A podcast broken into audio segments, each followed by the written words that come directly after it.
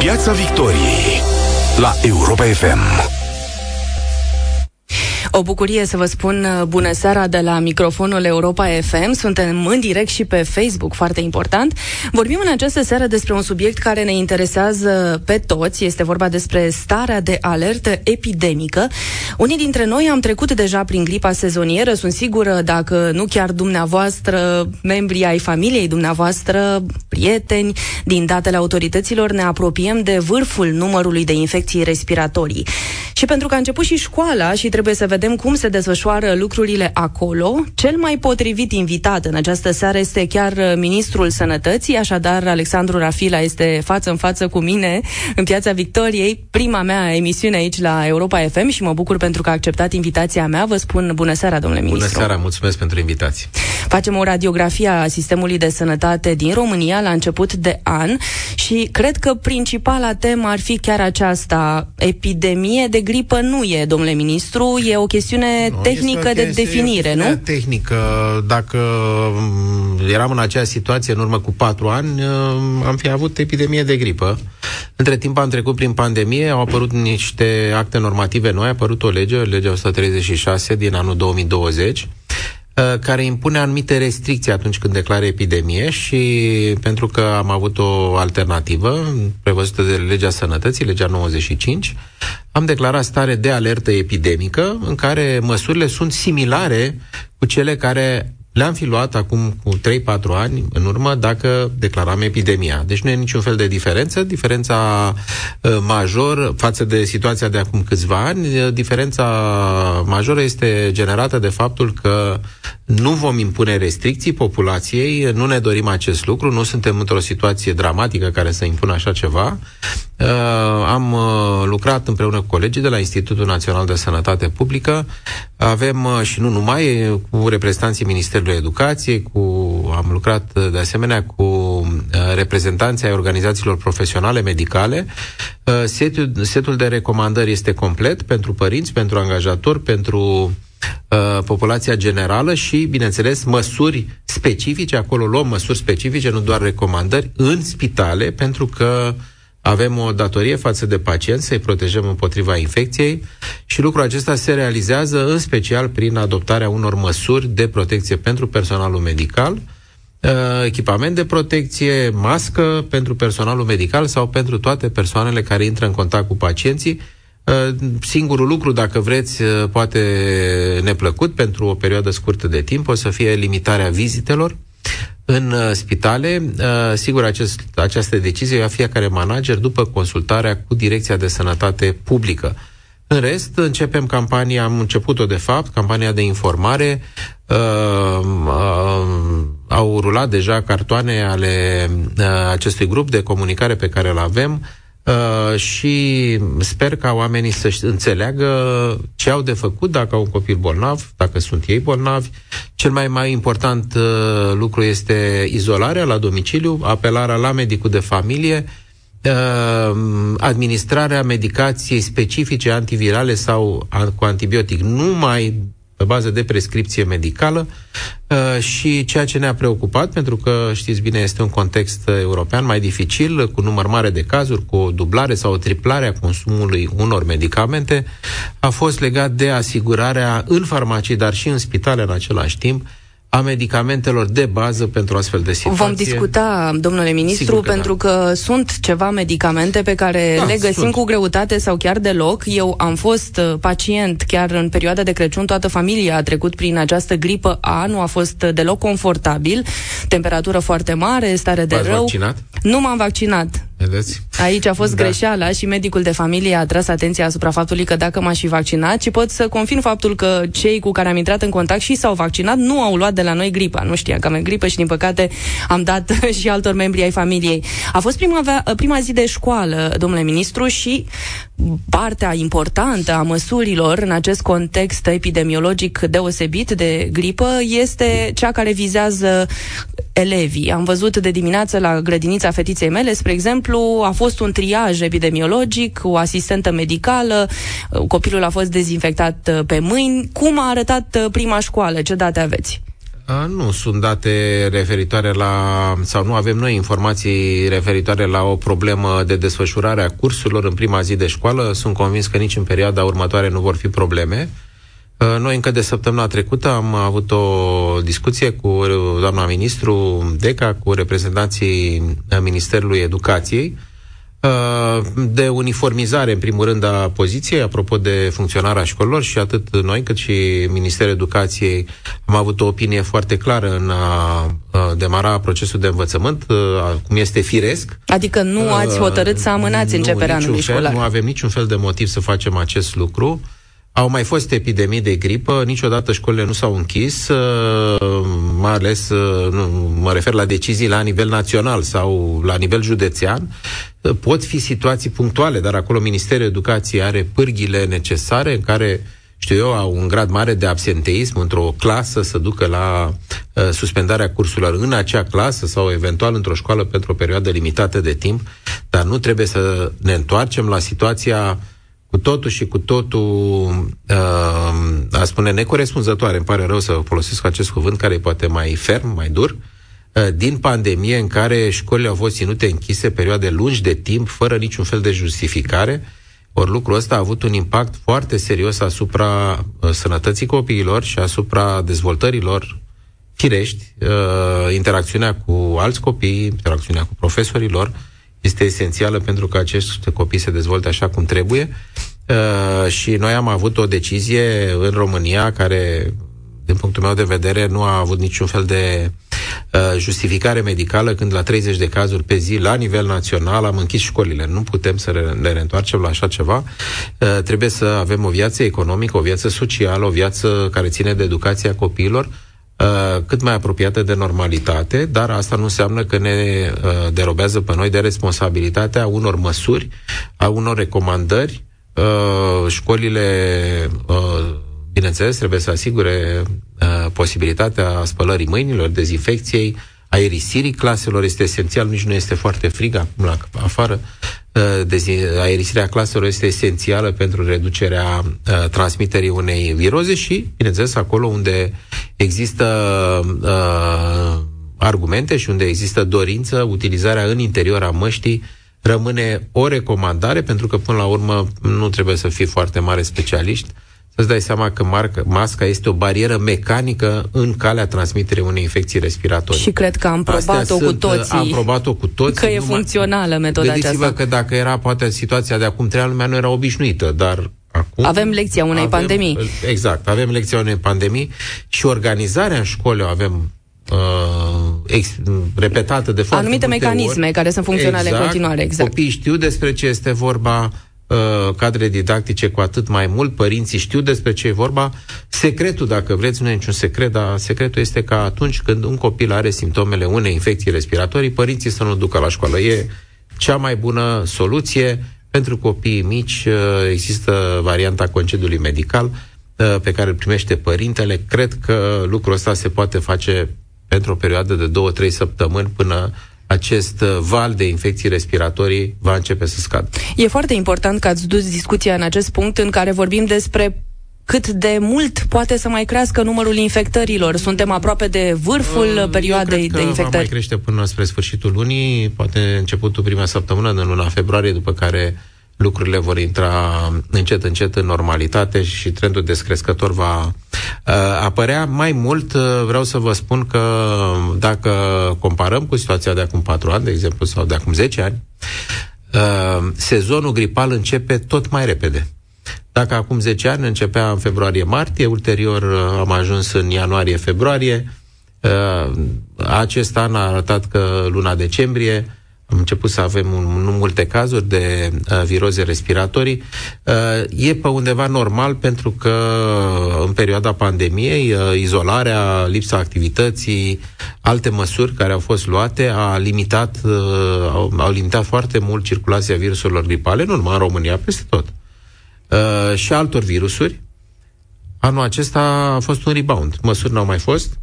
Uh, populația era mai cu un status imun mai scăzut decât în mod obișnuit și lucrul ăsta a dus la răspândirea acestor viroze. Uh, nu e nimic dramatic, noi trebuie să asigurăm uh, oamenilor uh, accesul la asistență medicală, ne străduim să existe medicamente. Haideți să abordăm frontal subiectul acesta. Nu, nu vreau să le evităm în niciun fel. Ce și lipsește, domnule ministru, din farmacii? Ce medicamente? În momentul de față, astăzi am avut a doua întâlnire, săptămâna trecută ne-am întâlnit cu Colegiul Farmaciștilor și cu Direcția de Sănătate Publică. Uh, ulterior, uh, astăzi ne-am întâlnit cu reprezentanții producătorilor, mâine ne întâlnim cu distribuitorii. Uh, avem un set de măsuri pe care le-am pus deja în aplicare. Am verificat stocurile pentru diferitele categorii de substanțe, uh, stocurile la producător, uh, vedem ce se întâmplă cu distribuția mâine. Uh, există suficiente produse, dacă vreți, de uz curent, cum ar fi tot, uh, medicamentele care conțin ibuprofen, respectiv paracetamol, atât forme pentru adulți cât și forme pediatrice. Sigur, dacă cineva vrea neapărat o anumită denumire comercială, s-ar putea să nu o găsească. Deci spuneți că se poate de... găsi înlocuitor. Absolut. Nu aș spune Eu am făcut documentarea... Un similar. Un similar, da. Un similar. Am făcut documentarea pe teren, cum s-ar spune. Adică am avut uh, problema de sănătate, gripa, și am căutat foarte mult. Nu am găsit uh, Panadol pentru copil. Da, da, Panadol uh, pentru copii. Noi am dat un, și publicității acest lucru. Panadol nu trebuia neapărat să găsiți Panadol pentru că uh, producătorul ne-a notificat că are probleme de producție. Există însă 6, 7, 8 produse similare pentru copil uh, fie siropuri, fie suspensii, fie uh, supozitoare, Nurofen. care se pot administra. Deci nu trebuie să folosim Nurofen, trebuie să folosim ibuprofen. Astăzi chiar am discutat cu unul dintre producători care are cantități extrem de mari de uh, ibuprofen.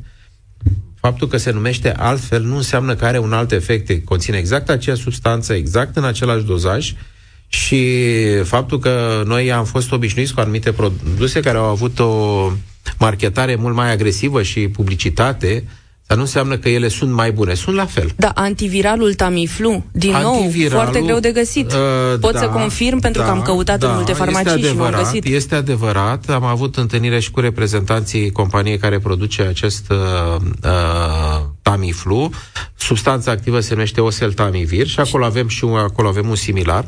Astăzi ne-am întâlnit cu reprezentantul companiei care produce similarul. Uh, noi am avut o discuție cu dânsii, au trimis, într-adevăr, a crescut consumul de câteva ori față de ceea ce era în anii trecuți uh, și în momentul discuției, care înseamnă săptămâna trecută, cred că vineri, joi sau vineri, vineri, cred, uh, ei deja trimiseseră în piață peste 700 de mii de comprimate, uh, distribuitorii le dădeau la farmacii, noi ne-am asigurat că vom avea o cantitate suficientă și pentru spitale. Acum, pentru oseltamivir, adică Tamiflu, da. și pentru antibiotice, aceste medicamente se eliberează numai pe bază de prescripție. Ele nu sunt medicamente pe care le luăm preventiv așa pur și simplu sau după ureche dacă avem o viroză banală. Uh, oseltamivir are efect doar dacă ai gripă sau eventual ai fost profilactic să ia dacă ai fost contact direct apropiat cu cineva care are gripă. Nu este niciun fel de invenție a noastră, nu e niciun fel de noutate.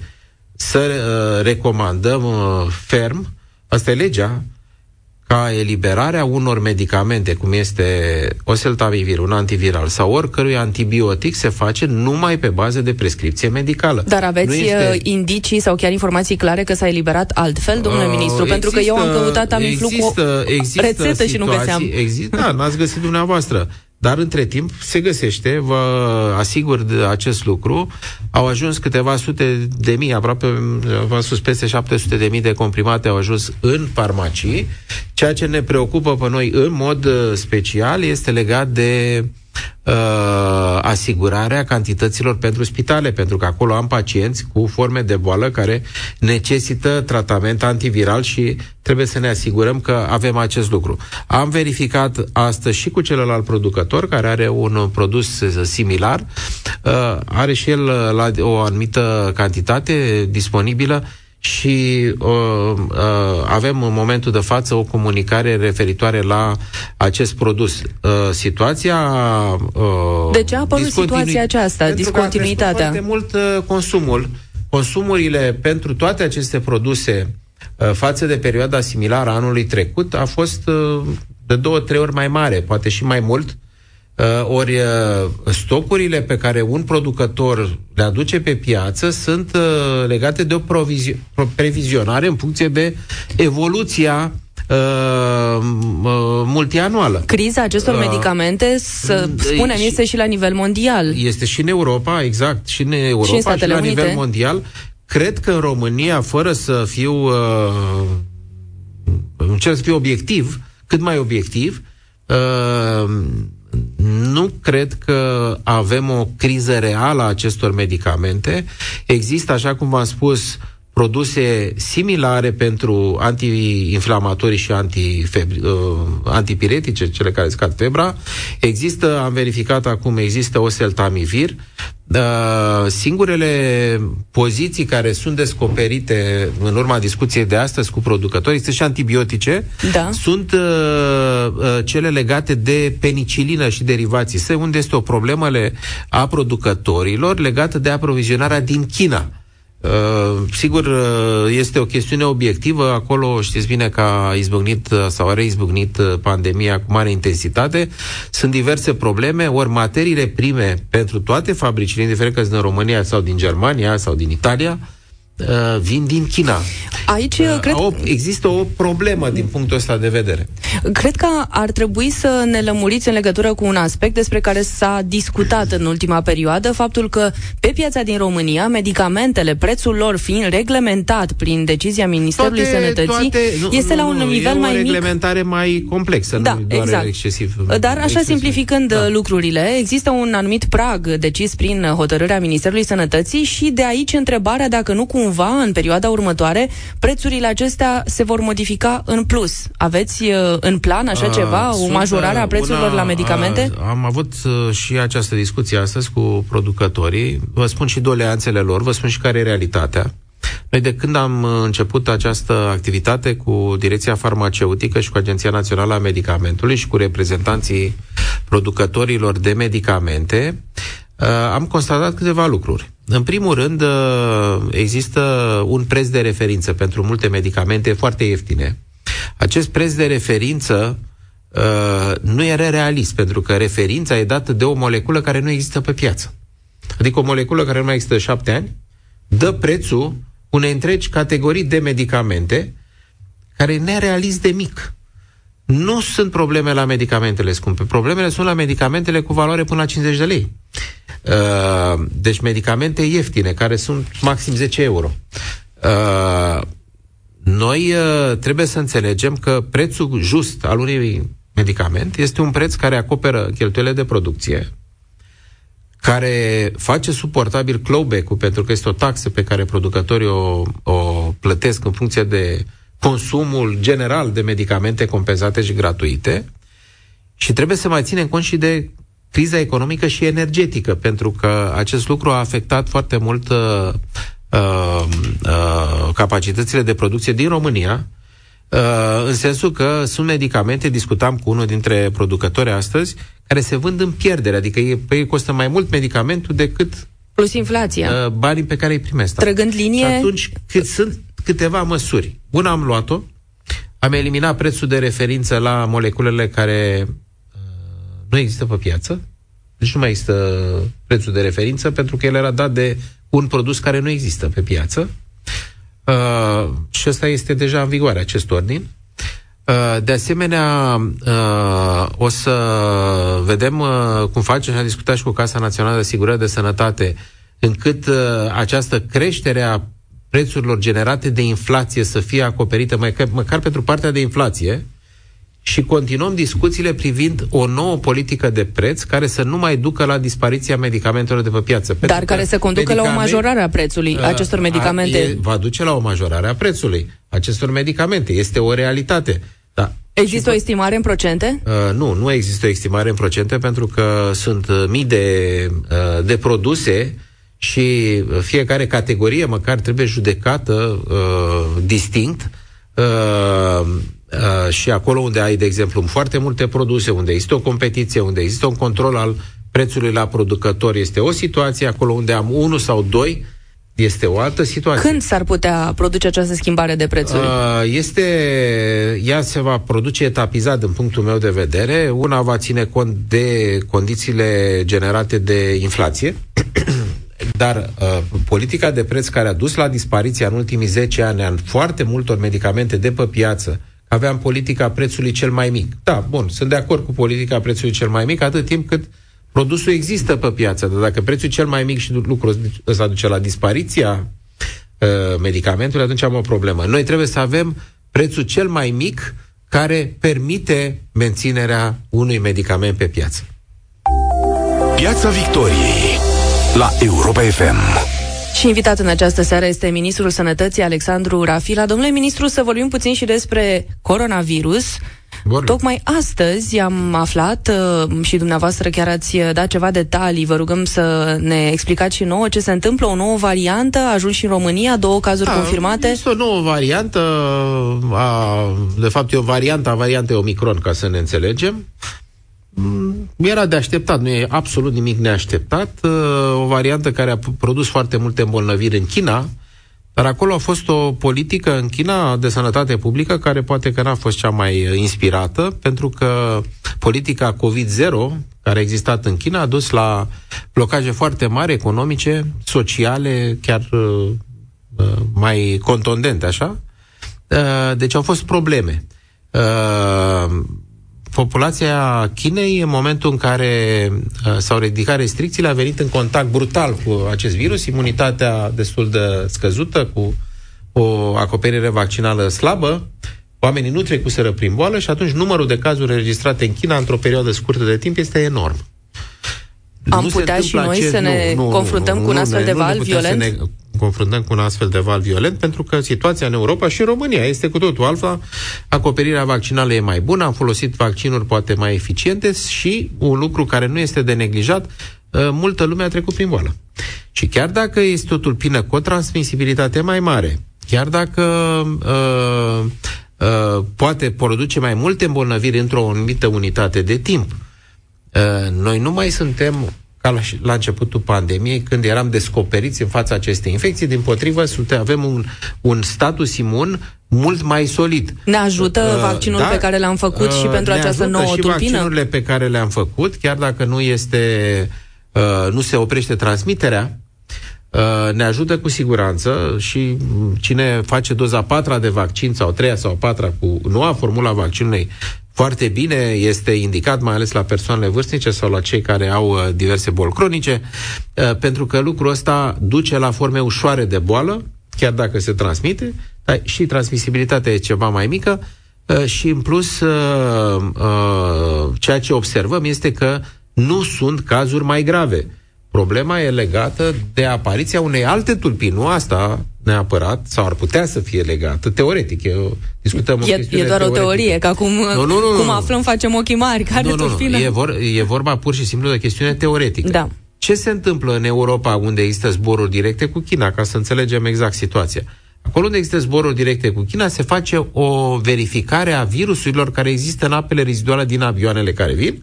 De ce? Să vadă dacă nu cumva apare o nouă variantă, pentru că acolo unde ai o transmitere rapidă la foarte multe persoane, poate, teoretic, să apară o nouă variantă. Și noua variantă nu e neapărat una care se transmite mai ușor, e una care produce infecții mai grave.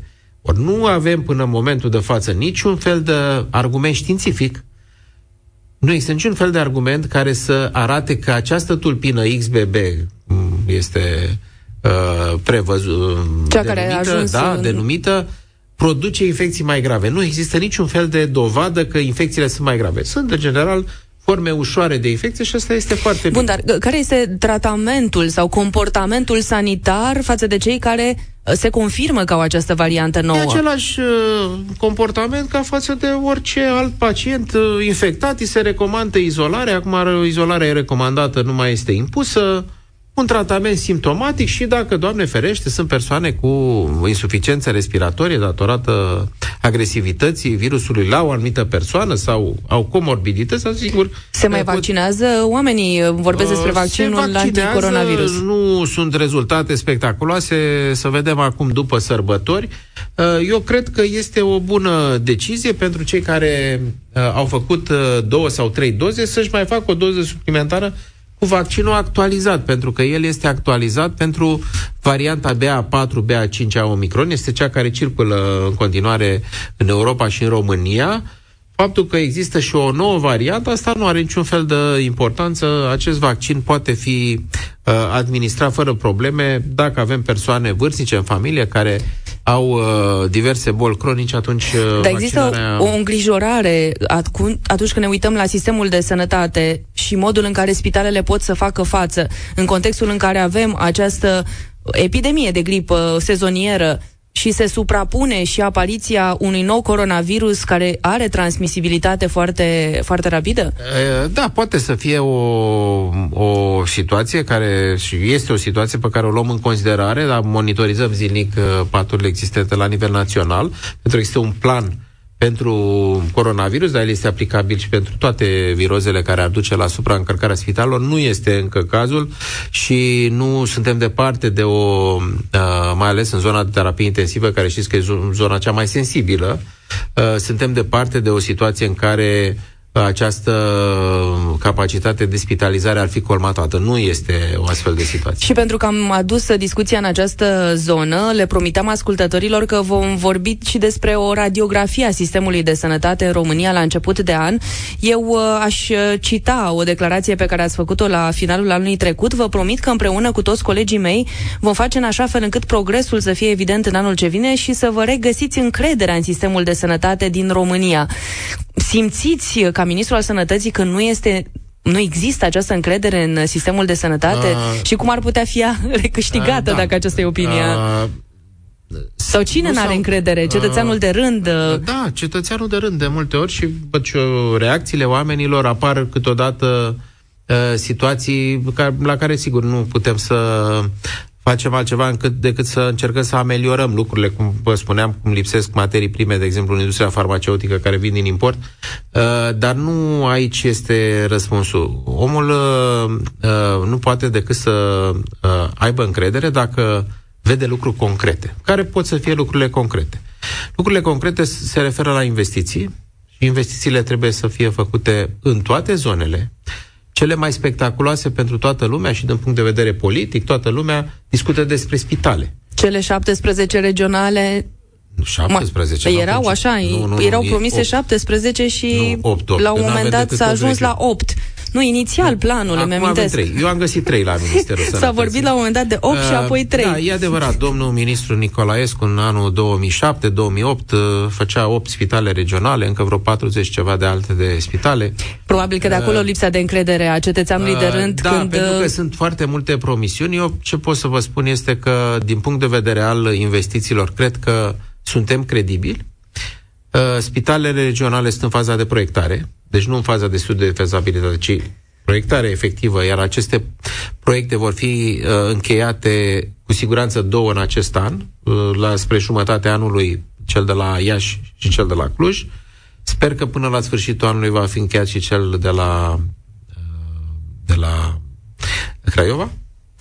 Uh, avem partea de investiții în cabinetele de medicină de familie, ambulatorii de specialitate, secții de neonatologie și avem partea de control al infecțiilor și până la sfârșitul acestei luni vom da publicității lista celor minim 25 de unități spitalicești care vor fi finanțate din PNRR. Uh, am uh, trecut de prima etapă, au rămas 42 de unități sanitare, din ele trebuie să alegem pe baza unor criterii obiective minim 25 și aceste 25 trebuie să meargă mai departe către, uh, către uh, finanțare. Uh, sper să putem în primul trimestru acestui an să semnăm contractele de finanțare și uh, prevederea legislativă care să accelereze lucrurile pentru cei care n-au făcut-o încă, adică la cei care n-au încă proiectul tehnic, să facă proiectarea și construcția într-o singură procedură de achiziție ca să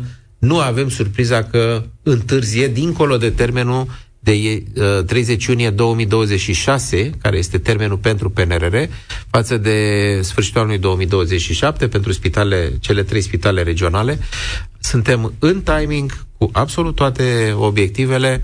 Aștept să semnăm contractele de finanțare și să putem în acest an să vedem pe teren cum se fac spitale în România. Sigur, nu o să înceapă toate 25 sau câte vor fi, dar dacă uh, finalizăm uh, aceste proceduri de alegere și de finanțare, cu siguranță lucrurile încep să se miște. Mai bine mai târziu văd, decât niciodată, știți cum uh, e Oamenii dacă concluzia. văd acest lucru, eu cred că e fără precedent în ultimii mai mult de 30 de ani, să ai atâtea obiective de investiții aflate într-un stadiu care nu este întârziat, nu este niciun fel de, uh, de, de piedică ca aceste investiții să pornească. Da, Asta aceste investiții important. înseamnă normalitate. Noi am fost martorii normalității, de aici probabil că lipsa de uh, încredere în cred, sistem. Eu cred că avem argumente și dacă lucrurile oamenii încep să vadă că se întâmplă lucruri, încep să vadă că, uh, de exemplu, se schimbă politica de preț a medicamentelor și nu mai sunt probleme legate de medicamente,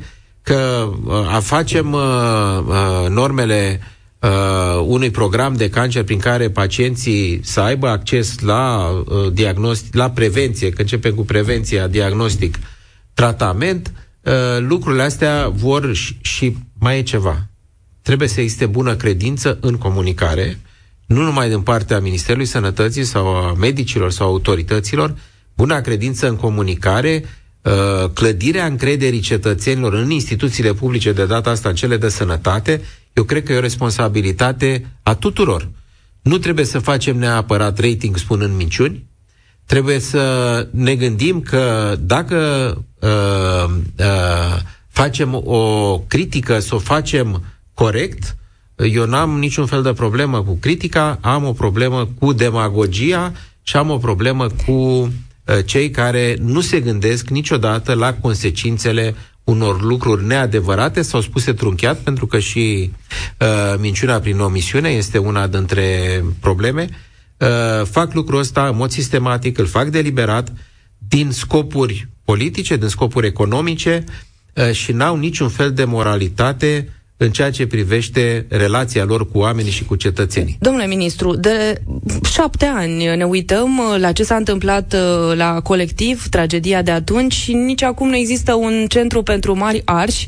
Este încă unul dintre argumentele acestei dezamăgiri pe care o simte cetățeanul de rând. Nu este chiar așa. Cer scuze și vă contrazic. Nu trebuie să fie un centru pentru mari arși. Noi trebuie Poate să avem mai, mai multe centre în toată țara. În momentul de față am depășit 30 de paturi uh, în ceea ce privește uh, locațiile în care se pot trata acești pacienți mari arși și există un proiect întârziat pe care am reușit să-l revitalizăm uh, finanțat de Banca Mondială, care uh, creștea capacitatea în jur de 50, cu paturi suplimentare la Târgu Mureș, uh, la Timișoara și la București, uh, atât paturi pentru adulți cât și pediatrice, uh, am reușit să reluăm acest proiect care era întârziat uh, de ani buni. Uh, eu cred că întreabă cineva câte paturi sunt necesare să putem să răspundem unei situații similare cu cea de la colectiv. Noi nu putem să facem un număr de paturi în care să răspundem unei situații, unei tragedii. Când ai o tragedie, atunci trebuie să apelezi și la uh, uh, sprijin din partea altor țări europene. Uh, noi trebuie să uh, avem la dispoziție un număr de paturi și de personal calificat care să răspundă nevoilor curente. Dar avem în momentul acesta, avem, domnule ministru? Uh, avem, nu Înțeleg suficient. că s-a, s-a schimbat filozofia, nu se mai merge spre ideea unui centru pentru mari arși, ci se suplimentează multe, la, paturile sunt, în mai multe zone din sigur, țară. Da, e și normal că specialiștii nu sunt într-un singur loc. Specialiștii avem la Târgu Mureș, avem la Timișoara, avem la Iași, avem la Craiova, avem la București, bineînțeles, avem la Cluj. Deci se face în centrele universitare și mai mult și în momentul de față, acolo când avem un pacient ars, am avut, de exemplu, alaltăieri, un pacient tânăr ars de la Botoșani, care a fost mutat la București.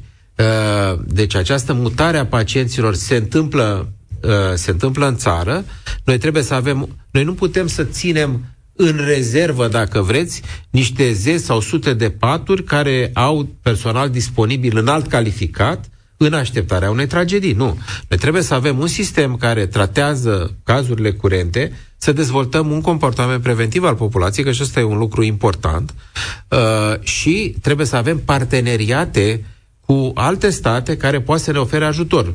Cu Belgia, cu Franța, cu Germania, cu alte state care, într-o situație de criză, pot prelua pacienți din România și nu mai trebuie să stăm să ne gândim și să, să uh, declarăm uh, lucruri Managementul care, situațiilor uh, de criză e un plan pe care absolut, presupun că la Ministerul absolut, Sănătății absolut, este important e în continu- și, continuă da. dezvoltare, ar trebui să fie.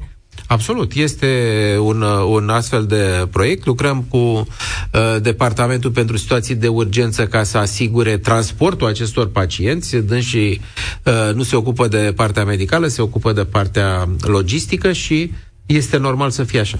Domnule ministru, mai am un subiect uh, în agenda discuției noastre. Acest subiect se referă la educația sexuală în școli. Știm că uh, există adoptat deja proiectul, uh, chiar în iunie anul trecut a fost adoptat. În școlile din România se vor derula sistematic din clasa a șaptea cu acordul scris al părinților programe de educație pentru sănătate în vederea prevenirii contractării bolilor cu transmitere sexuală și a gravidității minorelor un capitol la care, din păcate, România este fruntașă. Ce se întâmplă cu acest proiect? Care este situația uh, acum? Cine predă aceste lecții? Părinții sunt deci deschiși, deci își dau problema. acordul. Noi facem de multe ori legi, nu ne gândim uh, cum le punem în aplicare. Nu este singurul caz, uh, mai sunt și alte uh, prevederi legislative. Eu vreau să vă spun că sunt un om de sănătate publică, în primul rând, și sunt un uh, suporter al educației pentru sănătate. Este o greșeală majoră să rezumăm educația pentru sănătate la partea cu educația sexuală. Ea reprezintă o parte. Nu știu cât de, ca și proporție, mi-e greu să o definesc în momentul de față, dar educația pentru sănătate, comportamentul preventiv, este o chestiune foarte complexă.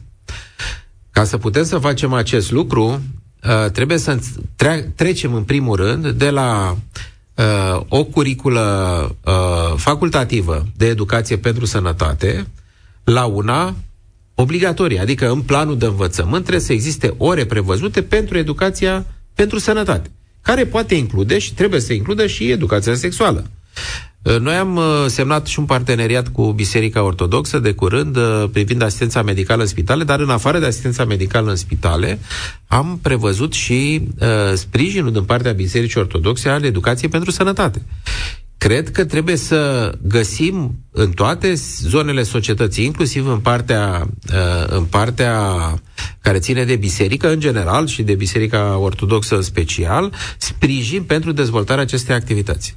Din păcate, cât timp acum este edu- uh, curiculă facultativă, educația pentru sănătate, ea nu reprezintă decât 5% din totalul copilor. Deci doar 5% dintre părinți optează pentru educație pentru sănătate. Ați opta foarte scurt, pentru că nu mai avem timp, pentru includerea acestei educații pentru sănătate în curicula obligatorie? Absolut, dar adaptată vârstei fiecărui copil și cu personal calificat. Asta înseamnă că profesorii de biologie, diriginții și așa mai departe sunt beneficiari unei training, unei pregătiri ca să poată să facă. Noi avem pregătit, avem pregătit întreaga curiculă adaptată pentru vârsta fiecărui copil și mă aștept, uh, mai ales că cunosc deschiderea actualului ministru al educației, uh, să avem o discuție aplicată încât să putem să punem în practică educația pentru sănătate, care înseamnă comportament preventiv, stil de viață sănătos, măsuri igienice și educație sexuală, dar nu numai educație Vă vom sexuală. aștepta atunci cu concluziile să înțelegem Mulțumesc. exact cum se va aplica. Mulțumesc foarte mult, domnule ministru, pentru prezența în această seară la Piața Victoriei. Le mulțumesc și ascultătorilor. O plăcere să fim împreună în această seară. Ne, re- ne reauzim, da, săptămâna viitoare cu o ediție specială. Spun de pe acum, dar nu spun încă cine e invitatul. Alexandra Gavrilă, starea de bine urmează. O seară bună! Piața Victoriei la Europa FM.